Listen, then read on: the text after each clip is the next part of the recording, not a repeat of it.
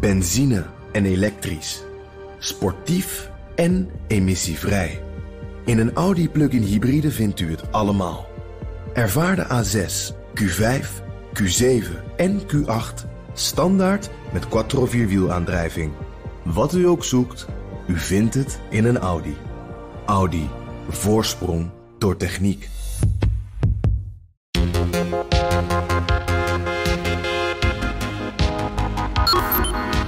Maar wat misschien veel interessanter is en waar we echt gewoon onze oogklappen kepleppen met z'n allen versluiten, zijn non-rationele krachten. Nou, het is iets als toeval, geluk, samenloop van omstandigheden. En die filteren we eigenlijk helemaal uit onze ja, analyses. Dus we proberen in dat conflict ook proberen onszelf te begrijpen als NAVO. We proberen Oekraïne te begrijpen. We proberen Rusland, of nou, vaak wordt dan Poetin genoemd, die proberen we te begrijpen. Maar dat sommige zaken een samenloop van omstandigheden zijn, of misschien wel dat er spelers aan de zijkanten zijn van het ecosysteem die een impact hebben op bepaalde andere spelers waarvan jij de relatie of de afhankelijkheid niet weet, die uh, sluiten we eigenlijk allemaal uit.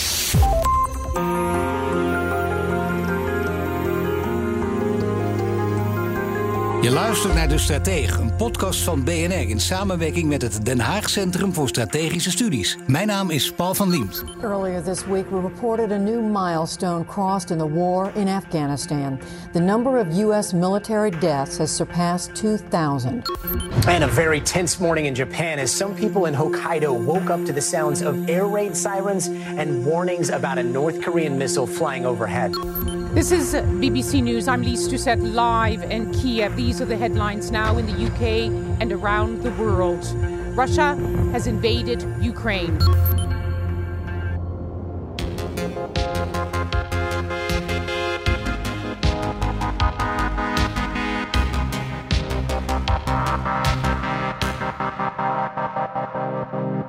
Oorlogen worden al sinds jaar en dag bevochten met alle gevolgen van dien. Na 70 jaar vrede in Europa werden we wakker geschud door oorlog in Oekraïne. Want wat oorlog is, weten we eigenlijk niet meer. Eén ding is zeker, we zitten nu in een nieuwe fase. De aard van oorlog is onveranderlijk, maar het karakter is onderhevig aan verandering. En juist nu, in tijden van verandering op alle fronten, is de manier waarop we vechten, waarop we oorlog voeren, snel van karakter aan het veranderen. Wat is de essentie van oorlog voeren? Hoe ziet dat nieuwe karakter eruit? En hoe goed zijn we daarop voorbereid? Dat ga je horen in deze aflevering van de Stratege van mijn twee gasten. Gijs Tuinman, luitenant-kolonel bij de Nederlandse krijgsmacht... en onderscheiden in de militaire Willemsorde, komen we ook nog op terug. En met Tim Swijs, directeur onderzoek bij Den Haag Centrum voor Strategische Studies. Dagelijks zijn er berichten over kapotgeschoten geschoten steden...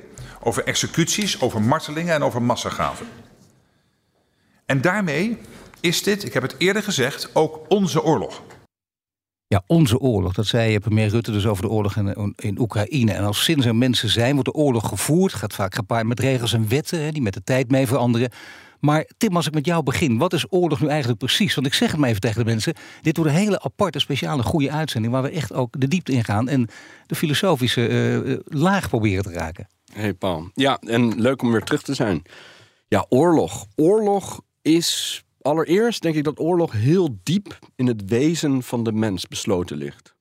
Um, we wonen nu een paar duizenden jaren op een vaste plek, maar honderdduizenden jaren daarvoor zwierven wij in kleine groepen over de steppen uh, en moesten wij concurreren om te overleven. Dus ik denk dat deze notie van oorlog iets is dat heel diep in de mensen uh, besloten ligt. En wat ik daarom uh, opmerkelijk vind, is dat wij, wat was het, 150, 200 jaar terug, hebben we onszelf Homo sapiens genoemd, de wijze mens. Um, ik zeg altijd, we zijn niet de wijze mens, we zijn de verhalende mens, de homo narrans. We houden ervan om elkaar verhalen te vertellen. En in die verhalen, zo beleven wij ook de wereld en zo delen wij een gedeelde een cultuur.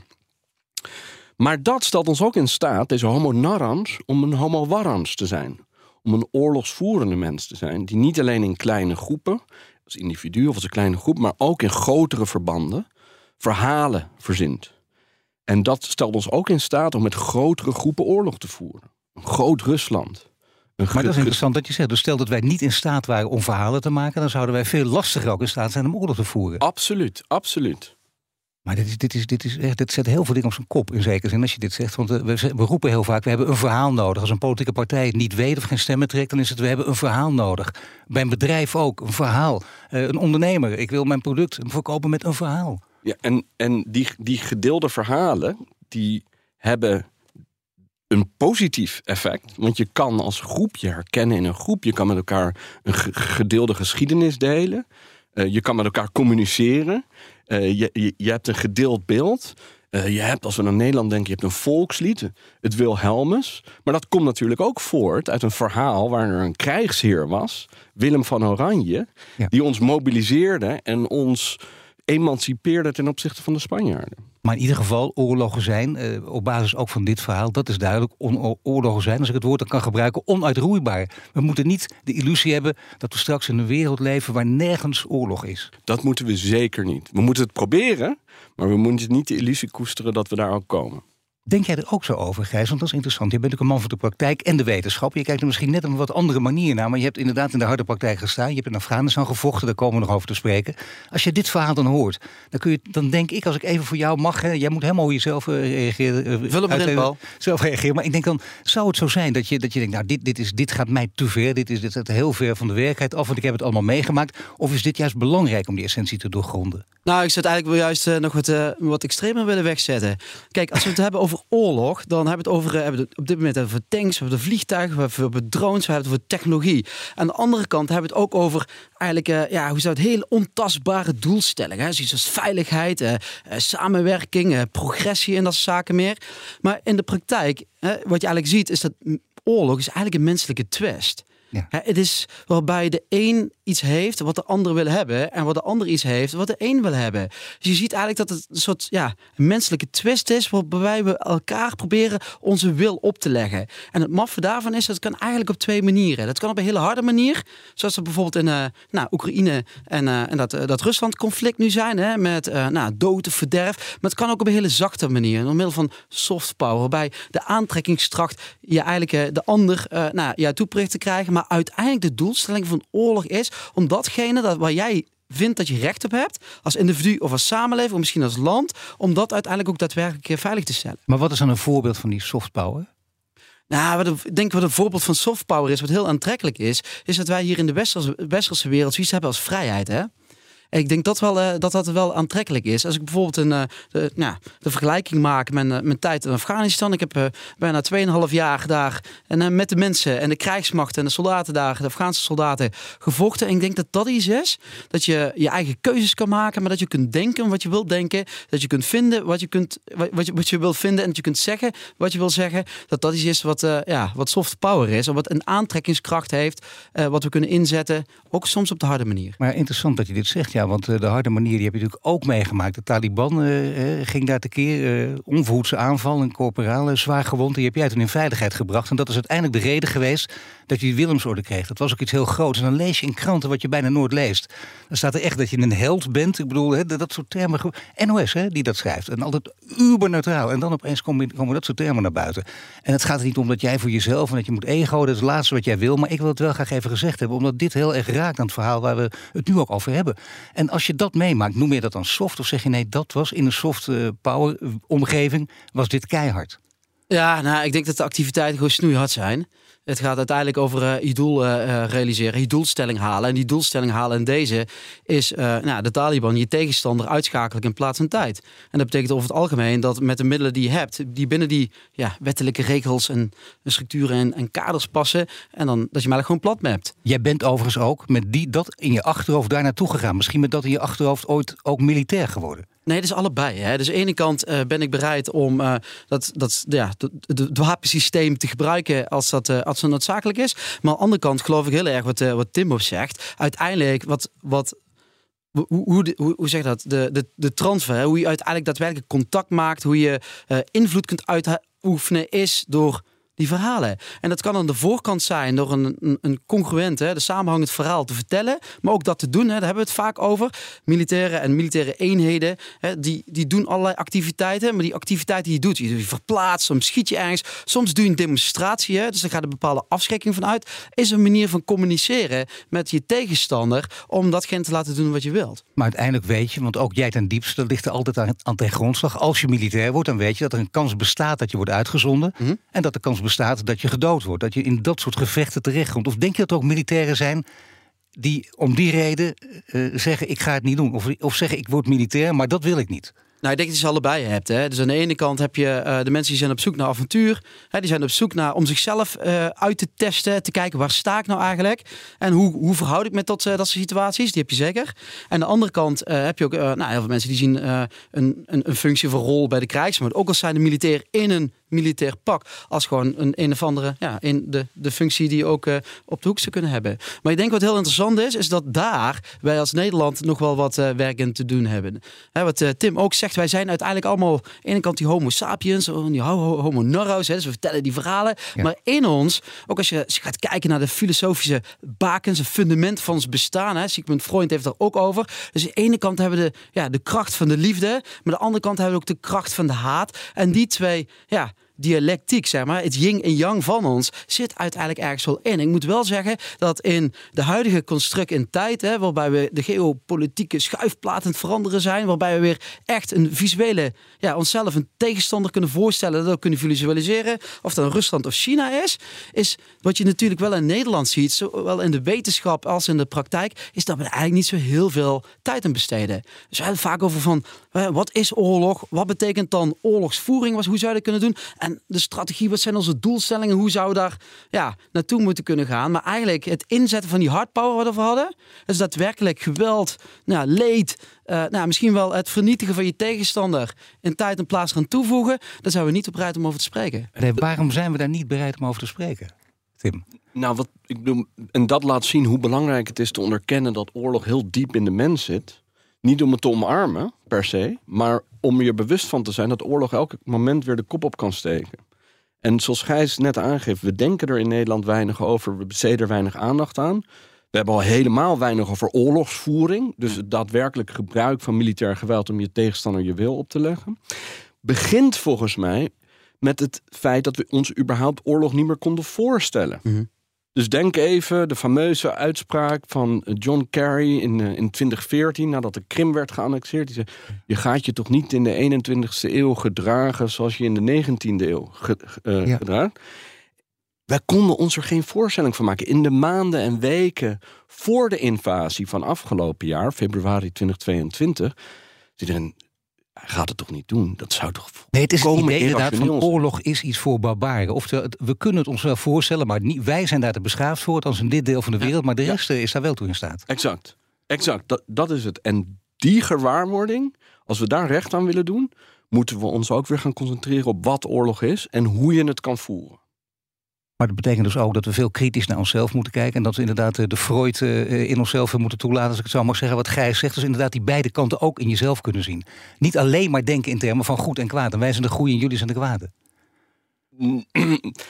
Je kan het morele aspect er inderdaad bijhalen. Want wij zijn misschien ook niet goed. Het gaat er überhaupt om dat je je rekenschap van geeft dat er geweld gebruikt kan worden. En dat het geweld kan opschalen. En dat het geweld kan opschalen tot zo'n niveau dat er gewoon grote oorlog is. En dat ervaren de Oekraïners en trouwens ook de Russische militairen die er naartoe worden gezonden, elke dag op de, op, op de grond in Oekraïne. Ja, en wat je zegt, op veel verschillende manieren. Want uh, ja, je hoeft alleen maar naar Wikipedia te kijken. Dan zie je vanaf 2003 42 oorlogen over de hele wereld zijn die bezig met grote verschillen.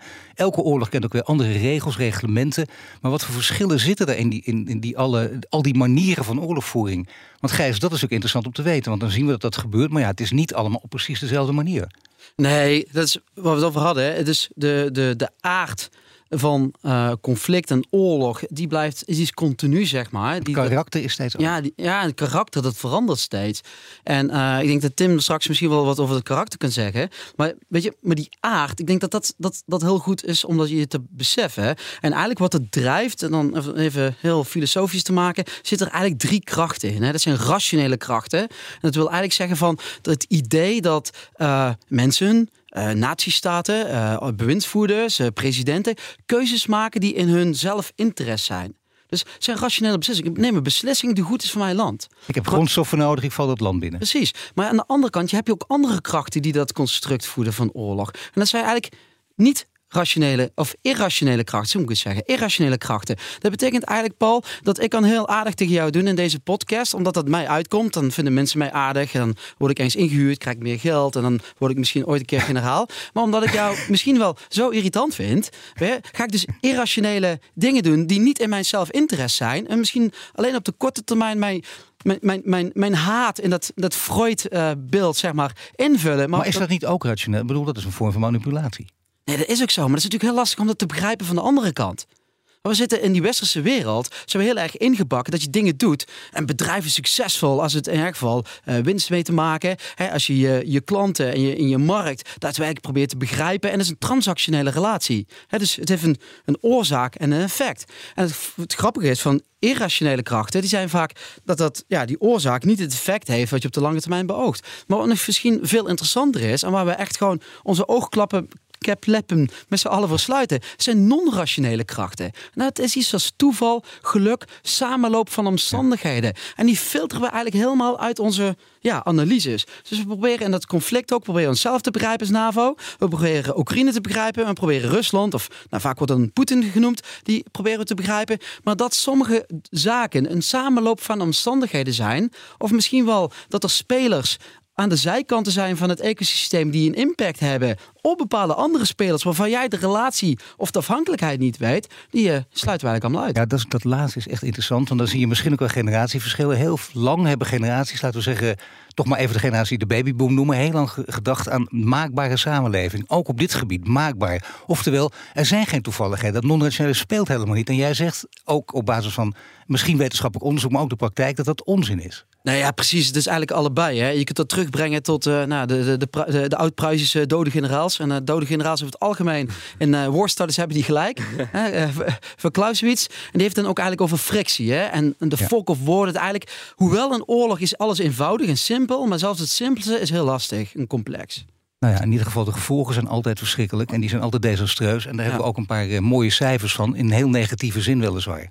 Eerste Wereldoorlog, 17 miljoen slachtoffers. Russische burgeroorlog, die het laatste jaar van die Eerste Wereldoorlog startte, 12 miljoen uh, mensen uh, om het leven. En in de Tweede Wereldoorlog 55 miljoen slachtoffers. En nu in Oekraïne ook enorme cijfers, die natuurlijk nog niet in totaal bekend zijn gigantisch desastreuze gevolgen. En zeg je, ja, het zit toch ook in ons. Dit speelt er ook een hele grote rol. Die effecten hebben we door de eeuwen heen toch ook gezien. Is dat dan niet een enorme rem? Zou er niet nog een veel grotere rem op die drift van mensen moeten zetten dan Tim? Uh, en, ja, en, maar laten we niet vergeten dat er ook een rem is. Mm -hmm. Er zijn een aantal ontwikkelingen die ertoe leiden dat op sommige momenten staten en samenlevingen beter zijn, in staat zijn om dat veelkoppig monster van oorlog te temmen. Dus als je even zelfs de recente geschiedenis kijkt, einde van de Koude Oorlog, dan hebben we in de jaren 90 een aantal echt verschrikkingen gehad. Denk aan Srebrenica, denk aan uh, Rwanda, denk aan de Congo-oorlog. Er zijn er meer, maar ik noem er een paar. Na de invasie in Irak 2003 en 2004 was de hoeveelheid slachtoffers, dodelijke slachtoffers gevolg van oorlog, was op een low, was op een laagte, was op 19.000 per jaar. Nou, sindsdien zien we dat weer toenemen. En we zaten afgelopen jaar, dan tellen we Rusland, Oekraïne nog niet mee, zitten we op meer dan 100.000 slachtoffers. Dat is veelal het gevolg van wat men intrastatelijke oorlogen noemt. Staten die binnen, uh, oorlogen die binnen staten plaatsvinden. En vaak uh, zijn er ook externe partijen bij betrokken. Dus je hebt een, een burgeroorlog en er is een extern land die is daarbij betrokken. Je ziet zelfs, nog even door te gaan met de cijfers, met jouw permissie, ja. zie je een vervijfvoudiging van de hoeveelheid geïnternationaliseerde intrastatelijke conflicten. Een andere manier om dat te benoemen is een proxyoorlog. Dus denk aan wat we uh, in Syrië zien. Bij volmacht. Hè? Dat is toch even, uh, meestal een groot land dat volmacht geeft van een klein land. Op ja, de achtergrond. Maar we zien dat in Syrië, we zien dat in, in, in Libië. Wat we zien is dat er meerdere partijen, en niet alleen grote mogendheden zoals de VS of Rusland, maar bijvoorbeeld ook uh, Turkije of bijvoorbeeld ook de Verenigde Arabische Emiraten, bijvoorbeeld ook Saudi-Arabië, betrokken raken bij conflicten op andere grondgebieden. Nou, dat is gevaarlijk. Dat betekent ook dat die oorlogen die dan op die manier plaatsvinden, niet alleen tot meer slachtoffers leiden, maar ook verder zich kunnen verspreiden. Dat is eigenlijk in Syrië, dat ging de grens over met Irak. eh, eh, als voorbeeld. We zien ook, daar, daar, daar is nog steeds veel, veel, veel rotzooi gaande. Maar wat we afgelopen jaar hebben gezien in Oekraïne... is de terugkeer van grootschalig interstatelijk conflict. En dat is bijkans nog dodelijker. Ik bedoel, de schattingen lopen uiteen, maar er zijn al enkele honderdduizenden slachtoffers gevallen. En ik denk dat als we daadwerkelijk de cijfers straks hebben, dat het nog veel hoger is. Maar het tweede is dat daar de escalatiekansen nog uh, veel meer impact uh, zullen hebben. Dus als het escaleert, als er bijvoorbeeld kernwapens worden gebruikt, als er een NAVO-bondgenoot bij betrokken raakt, dan kan dat leiden tot een systeemoorlog. Ja, maar je zegt er is een rem. Maar goed, waar, waar is die rem hier dan? Nou, tot nog toe zou je kunnen argumenteren dat de rem is dat beide partijen kernwapens hebben. Ik bedoel Rusland en de NAVO. En de NAVO gedelegeerd via de VS. En, uh, en, en, en, en Frankrijk en Engeland. En dat er dus uh, een angst staat om elkaar aan te vallen.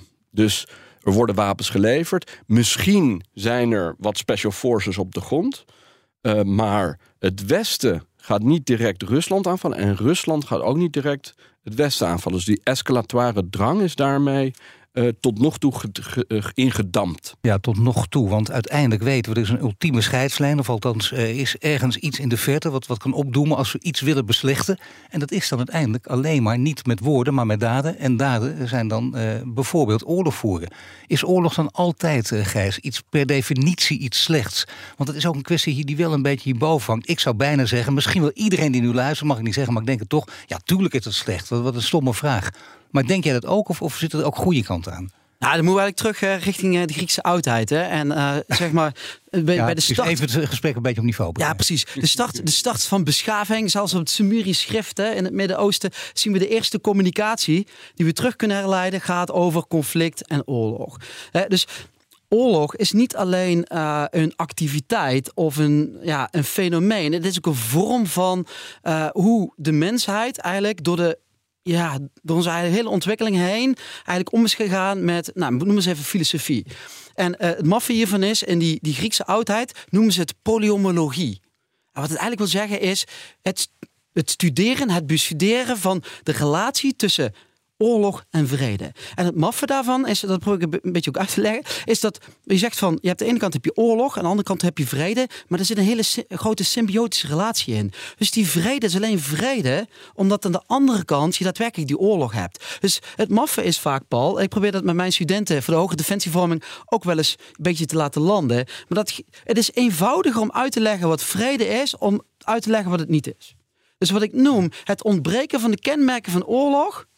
Dat is vrede. En Paul probeert nu maar eens om te, om te draaien. Dus op basis van wat ontbreekt er in onze vrede om uit te leggen wat oorlog is. Verdomd lastig. Ja, nee, dat is heel erg lastig. En vooral omdat we in slaap zijn gesust. Hè? Wat, wat we eigenlijk nu heel vaak gehoord hebben, wat, wat Tim net ook weer even aanhaalde: 75 jaar, 70 jaar ongeveer onkwetsbaar gewaand. Dan denk je toch, zie je wel, dat is een nieuwe vorm van beschaving. Dat is misschien wel de grootste denkfout dan, of niet? Ja, is ook zo. En het maffe daarvan is, is dat als je gaat kijken, ik, ja, het is moeilijk om uit te spreken dat uh, uh, oorlog als fenomeen, het systeem aan zich ook positieve effecten heeft voor. Ik wil, ik wil het niet hebben over het individu. Hè. Leed is uh, verwerpelijk. En uh, ja, we moeten alles in staat stellen. Uh, alle regels, rules of engagement, wat bestaat om dat tot de minimum te beperken. Maar als je gaat kijken naar de ontwikkeling en de progression of mankind aan zich, dan zie je dat dat, dat gaat niet lineair. Dat gaat in, ja, ik noem het altijd een horten en stoten, in lapses in time. En wat het maf is, als je dus op afstand naar zo'n Eerste Wereldoorlog kijkt, dan zie je eigenlijk twee dingen daar zo. Het heeft een ontzettende technologische impuls gegeven. dus allerlei zaken die zijn ja, soort, soort versneld. En het tweede wat het doet, is dat oorlog. Nou, aan de ene kant probeer ik jou te bestrijden. En ik probeer mijn eigen mensen in leven te houden. Dus de techniek om jou te bestrijden, die je breder kunt inzetten in de samenleving, gaan heel hard. En wat ook heel hard gaat, zijn de medische ontwikkelingen. En dat is wel overigens een verschil, als je de hele geschiedenis nu bekijkt, een, een groot verschil met wat er ooit überhaupt gebeurd is of niet. Want we hebben het nog steeds over constante en wat anders is. De, de, aard en het karakter ook. Maar wat, wat, wat, wat, is hier dan echt anders in deze tijd? Dat het nu veel sneller gaat en, en dat er meer bij elkaar komt? Maar nog, nog één ding over positieve ontwikkelingen. Want ik vind dat, ik bedoel, oorlog is verschrikkelijk. En er zijn alleen heel veel verschrikkingen. Maar je benoemt het net, Gijs, er zijn heel veel spin-offs. Denk aan Florence Nightingale bij de uh, Krimoorlog in de mid-19e eeuw. En de verzorging van gewonden. Ja. Uh, denk aan uh, amputaties. En de lessen die er naar WO1 zijn Penicilline. Denk, denk ook aan... Penicilline was zonder oorlog niet ontdekt. Eerste Wereldoorlog, ja, klopt. Ja. En uh, chemotherapie. Dus mosterdgas en daar uh, middelen tegen is de input voor chemotherapie gevormd. Dus dit is de medicinale kant. Ja, maar toch wel goed om dit te benoemen. Even, want dit, het is, je hebt gelijk, maar het is ook ontzettend gevaarlijk. Want zo kunnen er hele slimme wetenschappers komen, slimmer dan wij misschien allemaal hier nu, die zeggen we moeten een oorlog beginnen, want dan. En dan moet er iets opengebroken en ze kunnen nog gelijk hebben ook. Maar zou je daar dan gehoor aan moeten geven? Dat zou je zeker niet moeten doen. Alleen wat we wilden benoemen is dat er positieve spin-off effecten zijn van. Zonder te zeggen dat dat oorlog de moeite waard maakt. Ik wilde nog een ander beeld geven. Ik, ik, ik, ik, ik kijk hieruit op een snelweg waar ik allemaal auto's op een uh, navigatiesystemen zie, uh, zie rijden. Zie je vanuit de studio hier in Amsterdam? Zie ik hier in de studio in Amsterdam. En ik bedoel, als je denkt aan bijvoorbeeld de ontwikkeling van navigatie en GPS, dan heeft dat te maken met uh, de ontwikkeling van de militarisering van de ruimte in de jaren 50. Wat weer voortkomt uit het V2-programma van von Braun. Dus er zijn allemaal voorbeelden hoe oorlog positieve spin-offs heeft. Maar laten we uh, voorzichtig zijn, want voordat mensen denken dat wij oorlog hier propageren, proberen wij dat alleen in, in een kader. Uh, nee, natuurlijk. Nee, maar dat is inderdaad. Vraag, stel ik deze vraag ook, want dan lijkt het ons steeds op. Natuurlijk is het niet de bedoeling, want dat zou dat, dat is. Ja, dan ga je gewoon dan, dan begrijp je waar we het over hebben. Dat is ook totaal niet de bedoeling. Maar het gaat er wel om de diepte in te gaan. Dan ga je inderdaad grenzen verzoeken. En dan kunnen mensen daar, daardoor geërgerd worden. Het is anders, denk ik, Gijs, in de beslotenheid van een, laten zeggen, collegezaal om daarover te praten, dan toch nu in de openheid van een podcast. Nee, ja en nee. En uh, ik denk dat uh, zeker uh, met de beelden, hè, de verschrikkelijke beelden die op Funkeren 530 en op YouTube allemaal binnenkomen. Ja, hoe een, een, Russische militair of een Oekraïnse militair eigenlijk in stukjes wordt verspetterd door middel van handgranaten vanaf een drone. Maar wat ik, wat ik ook denk dat belangrijk is om weer in te haken op wat Tim zei, dat van verhalen vertellen. Kijk, de verhalen die in onze overlevering zitten, die komen eigenlijk vanuit de Tweede Wereldoorlog. Iets minder vanuit de Eerste Wereldoorlog. Dus we, eh, en dat, dat wordt gevoed vervolgens met een Koude Oorlog. En die Koude Oorlog is eigenlijk het ontbreken van geweld. Je kunt je hier vraagtekens bij stellen, hè, wat er in Vietnam en Azië is gebeurd, hè, in de proxy wars en in Afrika tussen hè, al die verschillende staten, gevoed door het, uh, het blauwe en het, uh, het rode sentiment. Maar het maffe is nu met die Oekraïne-crisis, is dat we onze eigen verhalen en uh, de stories die we, die, die we elkaar vertellen en hoe we lesgeven, eigenlijk weer aan het aanpassen zijn. En ik denk dat het goed is. En dat die, die dialectiek hè, tussen wat, wat in ons zit, hè, het goede en, en het uh, nou, misschien maar het minder goede, hè, de liefde en de haat. En dus dat je, dat je dus niet kunt zeggen van, als we het hebben over oorlog, zitten we alleen aan de liberale zijde, aan de veilige zijde. Die andere is zo ophorend, hè, zo afschrikwekkend, dat als wij het daar niet over hebben en we willen met z'n allen, gaan we linksaf, dan uiteindelijk zal het vanzelf, ja, in een, in, een, in, een kleine, in een kleine dood sterven en dan zijn we er vanaf. Nou ja, alles wat jij zegt zou kunnen helpen om uit clichés te komen. Ik schiet me ook te binnen tijdens, jou, tijdens jouw vraag misschien ook wel dat je denkt... Uh, dat heb je zo ook heel veel meegemaakt als het gaat over, over defensie. En er, er, gebeurt altijd iets wat je niet wil. Er vallen burgerslachtoffers. Nou, je ziet wat er gebeurt, parlementaire enquêtes. Iedereen gaat over je heen en wordt boos en kwaad.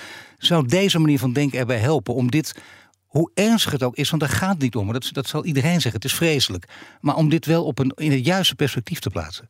Ik denk dat het heel goed is. Ik denk dat, eh, maar heb je, heb je er ook weer eentje, Paul. Dus aan de ene kant is het dan, noemen we dan een, een vaktermen competent. Hè? Dus uh, dat is een strijder, die mag je doodmaken. Conventie van Genève, oké. Okay. Met alle middelen die je hebt. En de andere kant, de non-competente burger. Maar het maffe is, Paul, is dat het best wel diffuus is. Hè? Als jurist is het eenvoudig aan de voorkant, tijdens en achteraf. Want ik heb nou maar een malletje waar ik het in pas. Als practitioner of war nou, ja. Eh, mijn mensen is het heel anders. Het is in Afghanistan ook. Hè? Dus de Afghaan, middelbare leeftijd, dan noemen ze dan fighting age male, maar zeg nou niks. Die loopt daar rond in de ochtend. In de ochtend is die Malek, de burgemeester van het dorp. In de middag dan is hij op zijn land bezig, is hij de boer en de vader van zijn gezin. En in de avond is het het, het kopstuk van de Taliban wat een ID neerlegt, dus een, een bermbom of uh, de lokale overheid probeert omver te werpen. En als ik die meneer dan aangrijp, dan heb ik alle redenen toe. Dat past allemaal binnen het construct en wat we afgesproken hebben binnen de regels. En dan is het dan, is het dan wanneer is hij dan een competent en een niet competent? Dat is een hele lastig vraagstuk. En ik denk dat dat soort dingen en de verhalen die we vertellen, en dat dat eigenlijk uit ons systeem is gecijpeld.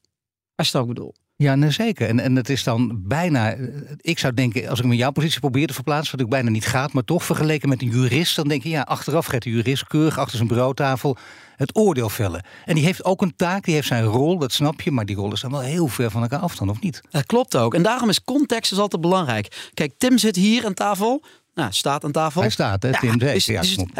Tim is eh, nou, ja, heel influential in eh nou, Europa of het denken voor oorlog, oorlogsvoering en voornamelijk over strategie en, en beleid wat erbij hoort. Maar ja. Tim komt eigenlijk, heeft gestudeerd in Engeland aan daar eh, de topnotch universiteiten en heeft zo zijn weg gevonden richting de praktijk. Dus is eigenlijk ja, een, een, een, een scholar warrior eigenlijk, hè? vanuit de theorie en de concepten naar de praktijk toe. Ik ben wat dat betreft daar ook veel van hoor, een warrior scholar. Ik kom mijn voetjes in de klei en ik, ja, ik groei. Ik ben ja, de topnotch universiteiten die heb ik eh, op wat latere leeftijd heb ik die eh, mogen passeren. En Het, het grappige is, is dat wij allebei elkaar context bieden voor de ideeën en de concepten en de verhalen die we vertellen. Nee, maar En dat is dat, noodzakelijk. is natuurlijk heel, dat denk ik ook heel belangrijk vanuit bijna andere perspectieven, andere richtingen, althans gewoon tot elkaar kunnen komen. En dan, eh, ja, eigenlijk mag je dat niet een filosofische discussie vragen, want het hoeft niet per se om nut te gaan. Het gaat om inzicht. En dan hoef je ook niet per se met oplossingen te komen. Maar toch, we leven in tijd nu met oorlog voor ons, met Oekraïne. De, lessen die hier, die hier verteld zijn, die hier zijn neergelegd, de inzichten ook, hebben we daar iets aan? In deze tijd van oorlog met Oekraïne, kunnen we hier iets mee, Tim? Zeker. Ik bedoel, als ik nadenk over de verschrikkingen in de jaren 90 in Srebrenica en de wijze waarop Nederlandse militairen door politici, goed bedoelende politici, daar naartoe werden gestuurd, die eh, onvoldoende bewapend aankwamen en dat heeft geleid tot een, een, grote tragedie. Als je nu nadenkt over Oekraïne en wat er gebeurt, gebeurt op het strijdveld en eh, de vraag of we daar wel of niet bij betrokken moeten raken, de vraag of er onder welke voorwaarden we welke militaire hulp kunnen bieden. Eh, maar ook de vraag wanneer, eh, wanneer gaat die oorlog ten einde lopen? En moeten we erop aandringen dat die binnenkort gaat stoppen? Of gaan wij blijven wapenvoorraden leveren? Ik denk dat hier kennis over het waarom van oorlog, het einde van oorlog, maar ook het voeren van oorlog heel essentieel is. En onderliggend dan, inderdaad, eh, dat klinkt simpel, maar wel heel praktisch ook meteen. Er is veel meer geld nodig. Die lessen kunnen we uit het verleden ook leren. Want kijk, dat hoort ook bij zo'n oorlog. En bovendien denk ik ook dan meteen niet- alleen aan geld, maar ook aan opleiding. Want hoe zit het daarmee, Gijs? Ik heb wel eens iets gelezen dat, dat jij er ook druk over maakt in andere interviews. Dat ligt in het verlengde hiervan, denk ik, of niet? Dat je ook moet zorgen dat die opleiding heel goed is. Dat het niet zomaar een simpele opleiding is zijn waar iedereen eh, toegang toe kan krijgen. Nee, we hebben het al- altijd over force quality. Hè? Dus we zijn heel vaak. Eh, we willen eigenlijk heel snel gaan. Hè? Een beetje dat, eh, dat, eh, dat metrische. Dus zeggen we, oké, hoeveel tanks heb je nodig? Hoeveel vliegtuigen? Hoeveel bommen? Weet je, hoeveel soldaten moet je in de loopgraaf hebben? Maar het ook gaat dus over de kwaliteit. En de grap is, als je dan weer uitzoomt, wat we net ook hebben gedaan. Als oorlog daadwerkelijk iets is, dat gaat over het vertellen van verhalen. En het gaat over het opleggen van de wil op de ander. Is het eigenlijk altijd cognitief. En niet fysiek. En ja, mentaal is natuurlijk wel een grote rol. Maar het gaat iets.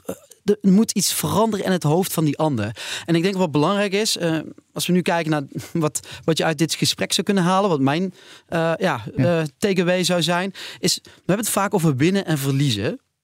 En ehm, dus mijn takeaway zou zijn in dit conflict beschouwen we richting eh, onze oostflank. Dus je hebt niet de, je hebt, we hebben niet de luxe om hem te verliezen. Maar de vraag is, als je hem wint, wat de consequenties daarvan zijn. Er zit iets wat ertussen zit. Het is iets van een remise. Een remise moet je nadenken over het feit van... Oké, een- remise en schaken. Jij, als jij mijn tegenspeler bent, jij accepteert alleen een remisevoorstel... als je iets krijgt wat jij nodig hebt. Ik accepteer een remisevoorstel als je iets krijgt wat ik nodig heb. Wat ik niet wil zeggen dat je Poetin moet geven wat hij nodig hebt. Waarmee je begint is je inleven in de positie van de ander... en zijn verhalen. En niet zozeer dat dat eh, historisch of eh, juridisch of staatsrechtelijk niet juist is... maar in zijn perceptie is dat zijn werkelijkheid. Maar als jij nu de toonaangevende generaal van Nederland was, zou je dan deze teksten ook kunnen en mogen uiten? Zeker. Ja, maar dat, dat zou echt dat zou vol, volkomen nieuw zijn. Ja, nou, hey, dan... eh, Dat zou echt volkomen nieuw zijn. Nee, maar even serieus. Dat, ik dat wat, zou, eh, dat zou volkomen promotie nieuw zijn, want dan, dan, gaan, dan gaan we, je weet wat er gebeurt. Je hebt natuurlijk ook te maken met communicatie met de buitenwereld, die daar weer op gaat reageren. Mhm. En zegt dat kan niet, want eh, dat, dat heeft dus alle. Dat toont eigenlijk misschien wel het belang van deze discussie aan. Dat, dat je, er moet iets. he- Er moet, wat, voor jullie is het duidelijk, maar, maar- voordat veel mensen dit in de gaten hebben, dat gaat een tijdje duren. Nee, maar ook als je kijkt naar de, bijvoorbeeld, als je de, de memoires leest van Churchill, hè?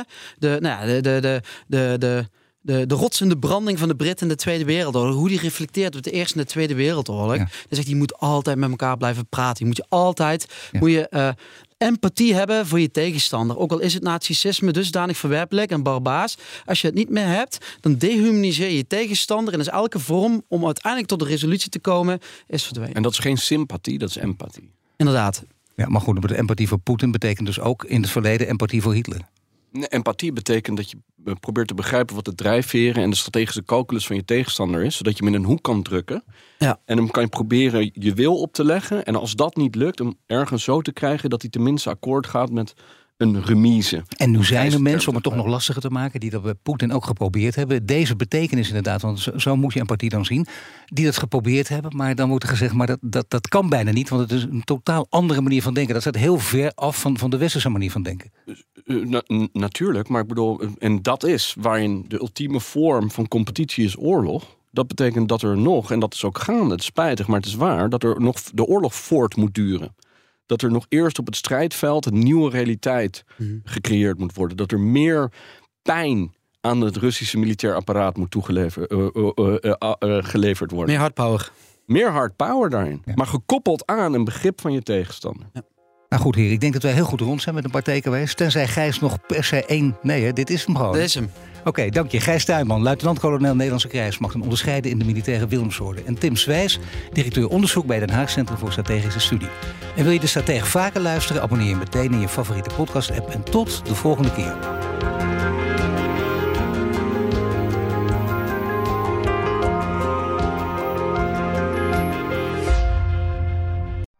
Benzine en elektrisch.